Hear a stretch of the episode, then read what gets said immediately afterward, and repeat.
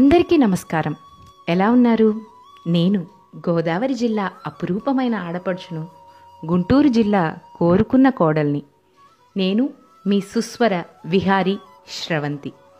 నా దేశం భగవద్గీత నా దేశం అగ్నిపునీత సీత నా దేశం కరుణాతరంగా నా దేశం సంస్కార గంగ ఇది నా దేశం భారతదేశం అని సి. నారాయణ రెడ్డి గారు చెప్పినట్టు ఎన్నో కళలు ఎన్నో భాషలు ఎన్నో ప్రదేశాలు ఇంకెన్నో సంస్కృతులు సాంప్రదాయాలు. అన్నింటినీ తన కొంగున కట్టుకున్న నిండైన రూపం మన భారతదేశం. ఆ సేతు హిమాచలంతో మొదలై ఎన్నెన్నో విభిన్నమైన అందమైన ప్రాంతాలను వాటి ఘనతలను తనలో విలీనం చేసుకుంటూ జగతి సిగలో మెరిసిపోతున్న మన భారతదేశంలో చూడాల్సిన ప్రాంతాలు వాటి వెనక చరిత్ర వర్ణించే ప్రయత్నమే నా ఈ సుస్వర విహారి స్రవంతి. ఈరోజు ఆశ్రితుల కొంగు బంగారం అన్నవరం ఉపశీర్షికతో నేను పుట్టినప్పటి నుండి ఎక్కువసార్లు విహరించిన ఈ ప్రాంతం గురించి అక్కడి గొప్పతనం గురించి గత చరిత్ర గురించి స్థల వైభవం గురించి తెలిపేందుకు చిన్న ప్రయత్నం చేశాను. నా ఈ చిన్న ప్రయత్నం మీకు నచ్చినట్లయితే తప్పకుండా ప్రోత్సహించండి. తూర్పుగోదావరి జిల్లా పత్తిపాడు మండలానికి చెందిన గ్రామమే అన్నవరం. శాస్త్రం ప్రకారం అన్నవరం అంటే అన్నినా ప్లస్ వరం. అడిగినవన్నీ దొరికే స్థలం అన్నమాట. అందుకే అన్నవరం అని పేరు వచ్చిందని శాస్త్రం చెప్తోంది.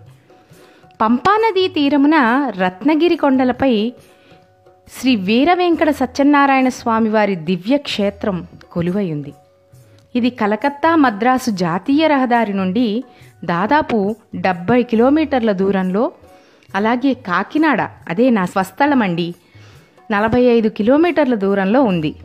కొండపై నెలకొని ఉన్న శ్రీ సత్యనారాయణ స్వామిని దర్శించేందుకు గుడి వరకు ఘాట్ రోడ్ నిర్మించారు. మెట్లుదారి కూడా ఉందండోయ్. ఈ క్షేత్రంలో స్వామిని అందరివాడు అన్నవరం సత్యదేవుడు అని కూడా అంటారు. ఇక్కడ ఇంకా ఎన్నో విశేషాలున్నాయి. అవేంటంటే ప్రతిరోజు ఇక్కడ సామూహికంగా వందలాది దంపతులు కూర్చొని ఒకేసారిగా శ్రీ సత్యదేవుణ్ణి వ్రతం చేసుకుంటూ ఉంటారు. ఇది ఒక ప్రత్యేకత అయితే ఒకే పానిపట్టం పైన అదేనండి పీఠం పైన సత్యదేవునికి కుడి పక్కన శివుడు ఎడమ పక్కన అనంతలక్ష్మి అమ్మవారు దర్శనమిస్తారు. ఇలా ఒకే పీఠంపై ముగ్గురు మూర్తులు కొలువుండే దేవాలయం ఎక్కడా లేదు. హరి హర హిరణ్యగర్భ. హరి అంటే విష్ణువు హర అంటే శివుడు హిరణ్యగర్భుడు అంటే బ్రహ్మదేవుడు. త్రిమూర్త్యాత్మక రూపంగా స్వామిని ఇక్కడ వెలిశారని స్థల పురాణం చెప్తోంది. సరే ఆ కథ ఏంటో తెలుసుకుందామా? మరి నేను కథ చెప్తాను.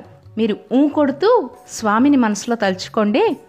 అనగనగనగా మేరు పర్వతం పర్వతాల్లోనే అతి శ్రేష్టమైన పర్వతం అన్నమాట. ఆయనకి మేనకాదేవుల యొక్క సంతానమే భద్రగిరుడు రత్నాకరుడు. భద్రుడు అనే కొండ గురించి మీ అందరికీ తెలుసు. భద్రాద్రిగా రామచంద్రమూర్తిని తన మీద పూజిస్తూ ఉంటాం. అలాగే ఈ రత్నాకరుడు అనే ఆయన గురించి ఈ స్థల పురాణంలో మనం తెలుసుకుందాం. రత్నాకరుడు త్రేతాయుగంలో శ్రీరామచంద్రమూర్తి కోసం తపస్సు చేస్తూ ఉండగా స్వామి ప్రత్యక్షమై వరం కోరుకోమన్నారు. అప్పుడు రత్నాకరుడు దేవా నిన్ను నా శరీరంపై మోసే భాగ్యం ప్రసాదించమన్నాడని శాస్త్రం చెప్తోంది. అప్పుడు రామావతరంలోని శ్రీ మహావిష్ణువు కలియుగంలో భక్తుల సంరక్షణ కోసం త్రిమూర్తుల ఏకస్వరూపంగా సత్వ రజో తమో రూపముగా త్రిగుణాత్మకుడిగాను శ్రీ వీరవెంకట సత్యనారాయణ స్వామిగా ఆవిర్భవించి ఆ సుముహూర్తమున నీవు నన్ను రత్నగిరి రూపంలో నీ శిరస్సును నన్ను వహిస్తావు అని చెప్పి వరము ఇచ్చారని స్థల పురాణం.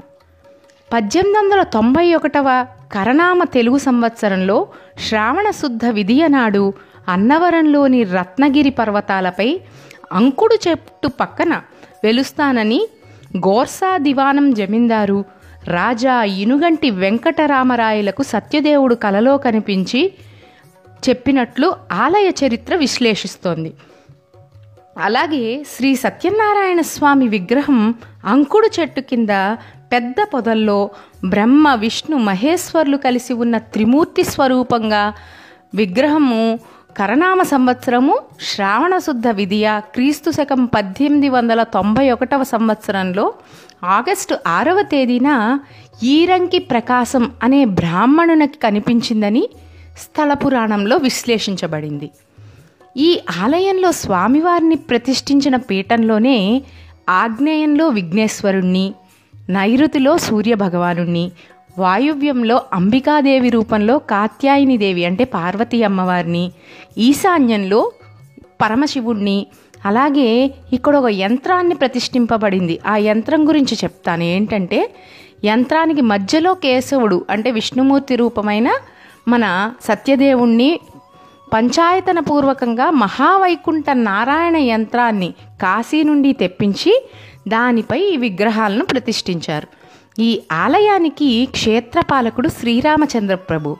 ఇక్కడ అమ్మవార్లు అనంతలక్ష్మీదేవి సత్యవతీదేవిగా పూజింపబడతారు. స్వామివారి విగ్రహం రెండు నిలువుల ఎత్తు ఉంటుంది కాబట్టి గర్భాలయం రెండు అంతస్తులుగా ఉంటుందని చెప్పబడింది. స్వామివారి ప్రధాన ఆలయం కింద భాగంలో యంత్రాలయము పై భాగంలోని స్వామివారి దివ్యమంగళ రూపము దర్శనమిస్తాయి. రెండింటికి మధ్య పానివట్టము వంటి నిర్మాణము గలదు. అందులో పీఠములు బీజాక్షరములతో యంత్రముగా ఉంటుంది.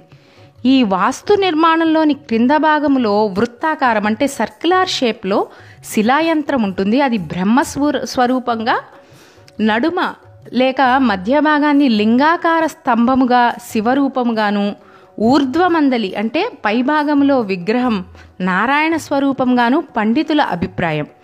ఈ ఆలయ మండపానికి ఎదురుగా సండైల్ ఒకటి ఉందండోయ్ ఇది అద్భుతమైన యంత్ర నిర్మాణం. ఈ గడియారం లేక క్లాక్ సూర్యుని కాంతితో సమయాన్ని సూచిస్తుంది. దీన్ని ఫలాభ యంత్రము అని తెలుగులో అంటారు. దీని మీద గడియారంలో ఉన్నట్టు గంటలు నిమిషాలు తెలిపే గీతలున్నాయి. సూర్యుని కిరణాలు ఈ గీతల మీద పడినప్పుడు సూర్యకిరణం పడిన కోణాన్ని బట్టి అప్పుడు టైం ఎంతైందనేది తెలుస్తుంది. దీనిని ప్రసిద్ధ పంచాంగకర్త శ్రీ పిడపర్తి కృష్ణమూర్తి శాస్త్రి గారు నిర్మింపజేశారని తెలియచున్నది. అలాగే శ్రీ సత్యదేవ ఉద్యానవనము గోశాల చూపర్లకు ఆకర్షణగా నిలుస్తాయి. స్వామి ప్రసాదం గురించి చెప్పకపోతే నేను ఇంత పాడ్కాస్ట్ చేసి కూడా ప్రయోజనం లేదన్నమాటే. ఎందుకంటే అంత శక్తివంతమైన రుచికరమైన స్వామి గోధుమ రవ్వ ప్రసాదం వర్ణించటం నా తరం కాదనే అనిపిస్తోంది. ఎందుకంటే చిన్నప్పుడు తిన్న రుచి ఇప్పటికీ ఇంకా గుర్తు చేసుకుంటుంటే ఆహా నోరు ఊరుతుంది కదా. తప్పకుండా అన్నవరం సత్యదేవుని ప్రసాదం వ్రతం తర్వాత కళ్ళకద్దుకొని నోట్లో వేసుకోవాలి అని శాస్త్రం చెప్తోంది. కానీ ఆ మాట చెప్పకపోయినా స్వామి ప్రసాదం యొక్క సువాసనకి మాధుర్యానికి తినకుండా ఆగగలమా? సో ఇదండి ఈరోజు నా పాడ్కాస్ట్ ద్వారా అన్నవరాన్ని స్మరించుకున్నాను. అలాగే అది నా భాగ్యం అయితే చూసిన వాళ్ళకి పునర్దర్శన ప్రాప్తిరస్తు చూడాలి అనుకునే వారికి శీఘ్రమేవ దర్శన సిద్ధిరస్తు సదా ఆ సత్యదేవుడి కృపాకటాక్షాలు మన అందరిపైన ఉండాలని ఇప్పుడున్న ఈ కోవిడ్ సిచ్యుయేషన్లో అందరూ ఆరోగ్యవంతంగా ఉండాలి అలాగే మీ మీ కుటుంబాలతో సంతోషంగా ఉండాలని కోరుకుంటూ సర్వే జన సుఖినో భవంతు సమస్త సన్మంగళాని భవంతు. సైనింగ్ ఆఫ్ మీ సుస్వర విహారి శ్రవంతి. మళ్ళీ ఇంకొక సరికొత్త పాడ్కాస్ట్తో మీ ముందుకి ఇంకొక కొత్త ప్రదేశాన్ని మీకు పరిచయం చేస్తాను. Thank you.